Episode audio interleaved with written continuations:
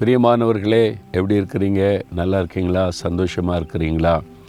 நான் சந்தோஷமாக தான் இருக்கிறேன். ஆனால் நான் வேலை செய்கிற இடத்துல இருக்கிற இடத்துல நம்மளை காரணம் இல்லாமல் பகைக்கிறவங்க எழுப்பிக்கிட்டே தானே இருக்கிறாங்க பெருகிக்கிட்டே தானே இருக்கிறாங்க.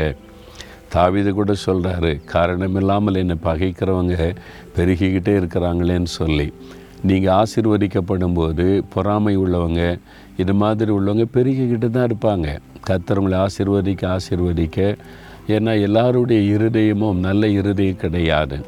அதனால் அவங்க பொறாமைனால் பார்ப்பாங்க ஒரு எரிச்சலாக பார்ப்பாங்க உங்களுக்கு தீங்கு நடந்துராதான் நீ பார்ப்பாங்க உங்களை டிஸ்டர்ப் பண்ணலாமா நீ பார்ப்பாங்க. இது ஊழியத்தில் மாத்திரம் இல்லை பிஸ்னஸில் நம்ம அன்னதான வாழ்க்கையில் எல்லா இடத்துலையும் பார்க்குறோம். சர்ச்சுக்குள்ளேயும் பார்க்குறோம்.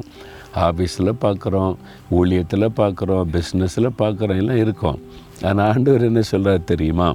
இருபத்தி மூன்றாம் சங்கீதம் ஐந்தாம் வசனத்தில் என் சத்துருக்களுக்கு முன்பாக நீர் எனக்கு ஒரு பந்தியை ஆயத்தப்படுத்தி என் தலையை எண்ணெயால் அபிஷேகம் பண்ணுகிறீர். தாவீது ராஜா தன் அனுபவத்தை சொல்லுகிறார். அவர் தான் இன்னொரு சங்கீதத்தில் காரணமில்லாமல் என் சத்துருக்கள் பெருகிட்டே இருக்காங்கன்னு சொன்னார். அவரை பகைக்கிறவங்க பெருகிக்கிட்டு இருந்தாலும் யார் கையிலையும் ஆண்டவர் அவரை விட்டு கொடுக்கவில்லை. அந்த சத்துருக்களுக்கு முன்பாக பந்தியை ஒரு விருந்து ஆயத்தப்படுத்தினாராம்.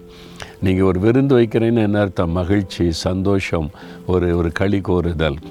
அப்போ நீங்கள் சோர்ந்து போகணும் கவலையாக இருக்கணும் துக்கப்படணும். இதுதான் சத்துருவாகிய பிசாசனுடைய விருப்பம். அதுக்கு தான் பொல்லாத மனிதர்களை எழுப்பி இல்லாத பொல்லாத காரியங்களை நமக்கு விரோதமாய் பேச வைத்து நம்மளை காயப்படுத்தி நம்மளை துக்கப்படுத்த விரும்புகிறான். நம்மை பகைக்கிற மக்களெல்லாம் எழுப்பி விடுகிறான். ஆனால் அவங்க நினைக்கிற மாதிரி கத்தர் விட மாட்டார். அவங்க வெட்கப்பட்டு போகும்படி அவங்க பார்க்கும்படி உங்களை சந்தோஷப்படுத்துவார். அதான் அவர்களுக்கு முன்பாக ஒரு பந்தி ஆயத்தப்படுத்தி உங்களை சந்தோஷப்படுத்தி மேன்மைப்படுத்துவார்.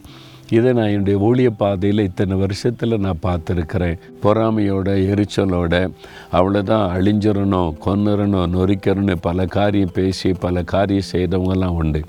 ஆனால் அவங்க வெட்கப்பட்டு போகும்படி அவனுடைய கண்களுக்கு முன்பாக தேவன் மகிழ்ச்சியான ஆசிர்வாதமான காரியங்களைத்தான் செய்திருக்கிறார்.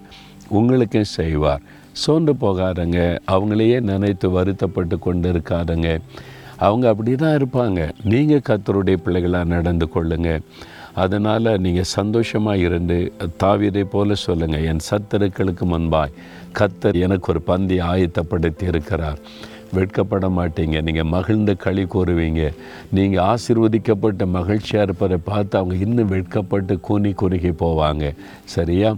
தகப்பனே எங்கள் சத்துருக்களுக்கு முன்பாக எங்களுக்கு ஒரு பந்தியை ஆயத்தப்படுத்தி எங்களை மகிழ பண்ணுகிற தேவனுக்கு ஸ்தோத்திரம். எங்களை வெட்கப்பட விடமாட்டீர் அதற்காக ஸ்தோத்திரம். இயேசு கிறிஸ்துவின் நாமத்தில் ஆமேன் ஆமேன்.